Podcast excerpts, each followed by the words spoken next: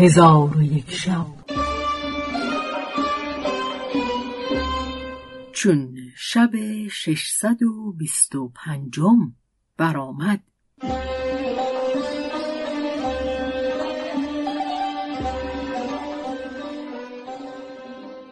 گفت ای ملک جوانبخت کنیزک با خاطر ناشاد در بیشه به سر می برد و پسر خود را شیر می‌داد که ناگاه سواری پدید شد که جمعی پیادگان با او بودند و سگان شکاری و یوزها همراه داشتند. چون ایشان به بیشه در آمدند کنیزکی را دیدند که پسری در کنار دارد. با او گفتند از انسیانی یا از جنیان؟ کنیز گفت ای بزرگان عرب از انسیانم. پس ایشان امیر خیشتن را از کنیز آگاه کردند و نام او امیر مرداس بود و بزرگی بنی قهتان داشت. با پانصد تن از شجاعان قبیله و امزادگان به نخجیر آمده بود که به کنیزک برسیدند. کنیزک حکایت خود را از آغاز تا انجام حدیث کرد. امیر از کار او در عجب شد و او را گرفته بازگشتند. چون به بنی قهتان رسیدند امیر مرداس کنیزک را در مکانی جداگانه جای داد و پنج تن کنیزکان به خدمتگذاری او بگماشت و او را بسی دوست داشت. شبی از شبها به نزد او شد و با او درآمیخت. همان شب کنیز آبستن شد. چون مدت آبستنی به سر رسید پسر قمر منظری بزاد و او را سهیم و لیل نام نهاده به دایگان سپردند. با برادر خود قریب تربیت یافته بزرگ شد.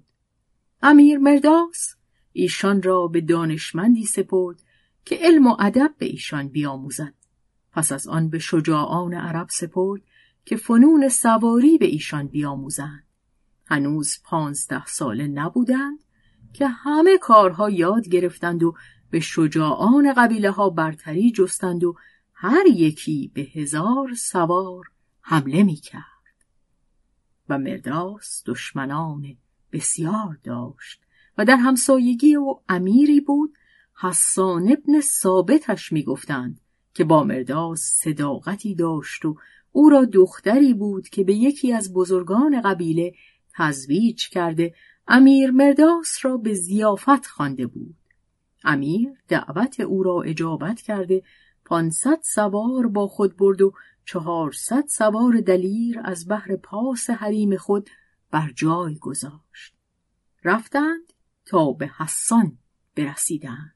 حسان او را استقبال کرده به منزل برد و در برترین مقام بنشاند و بزرگان و سواران قبائل نیز بیامدند. امیر حسان از بهر ایشان ولیمه ها داد تا اینکه ایام عیش به نهایت رسید. عربهای قبایل به منزلهای خیشتن بازگشتند.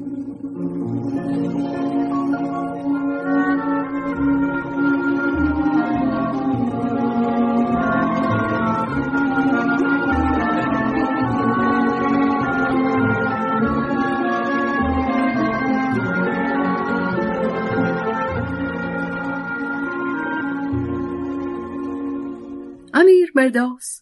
چون بازگشت و به قبیله خود برسید دو تن کشته در آنجا یافت که پرندگان بر ایشان گرد آمده بودند.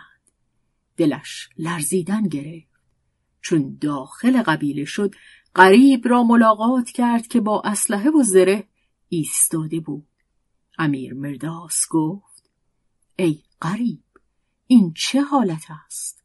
قریب گفت حمل ابن ماجد با پانصد دلیر از قوم خود بر ما هجوم آورد و سبب این بوده است که امیر مرداس دختری داشت مهدی نام که هیچ دیده نیکوتر از او ندیده. حمل ابن ماجد بزرگ قبیله بنی تیهان چون آوازه حسن او بشنید با پانصد دلیر سوار گشته به سوی مرداس آمد و دختر او را خواستگاری کرد. مرداس او را ناامید بازگردانید و خواهش او نپذیرفت و پیوسته حمله ابن ماجد در کمین مرداس نشسته انتظار همی کشید تا اینکه مرداس به مهمانی حسان رفته از قبیله دور شد. حمل ابن ماجد فرصت یافته با مردان شجاع سوار گشته رو به بنی قهتان گذاشت و جمعی از سواران قبیله را کشت و بقیت و سیف به کوه ها بگریختند. و قریب و برادرش سهیم و لیل با صد تن سوار شجاع به نخجیرگاه رفته بودند.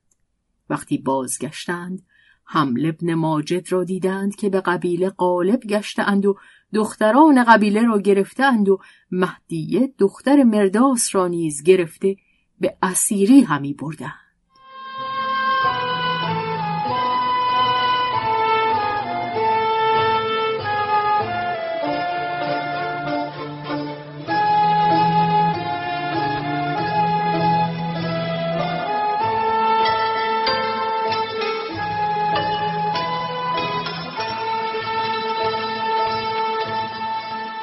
چون قریب این حالت بدید.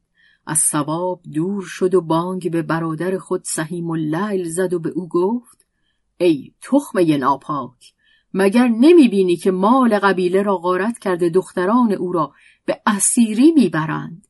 در حال سهیم و قریب با صد تن سوار شجاع به دشمنان حمله کردند و قریب را هر لحظه خشم افزون می‌شد و سرهای دلیران از تن جدا می‌کرد و جام عجل بر ایشان همی نوشانید تا اینکه به حمل ابن ماجد برسید. دید که مهدیه را همی برد. آنگاه بر او حمله آورده نیزهای بر او گذاشته او را از زین بگردانی چون سواران بنی تهان این حالت بدیدند بگریختند و قریب اسیران را خلاص کرده این ابیات همی خوان جهاندار پیروز یار من است. سر اختر در کنار من است. به مردی نیاید کسی همراهم اگر جان ستانم وگر جان دهم. به دشمن نمایم همی هرچه هست. ز مردی و پیروزی و زور دست. و هنوز ابیات به انجام نرسیده بود که مرداس در رسید و از دیدن آن حالت مدهوش گشت. قریب او را تسلی داد و سلامت او را تهنیت گفت و تمامت آنچه به قبیله رفته با او بیان کرد. مرداس کردار او را بپسندید و شکر نیکویی های او به جا آورده و گفت الحمدلله که تربیت من در تو ضایع نشد.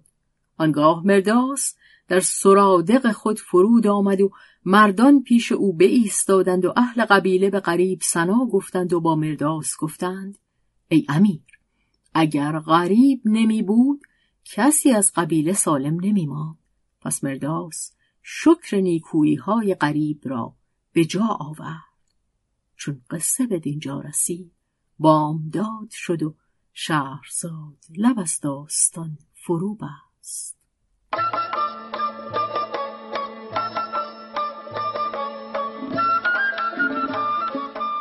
قصه گو شهرزاد فتوهی. تنظیم مجتبا میرسمی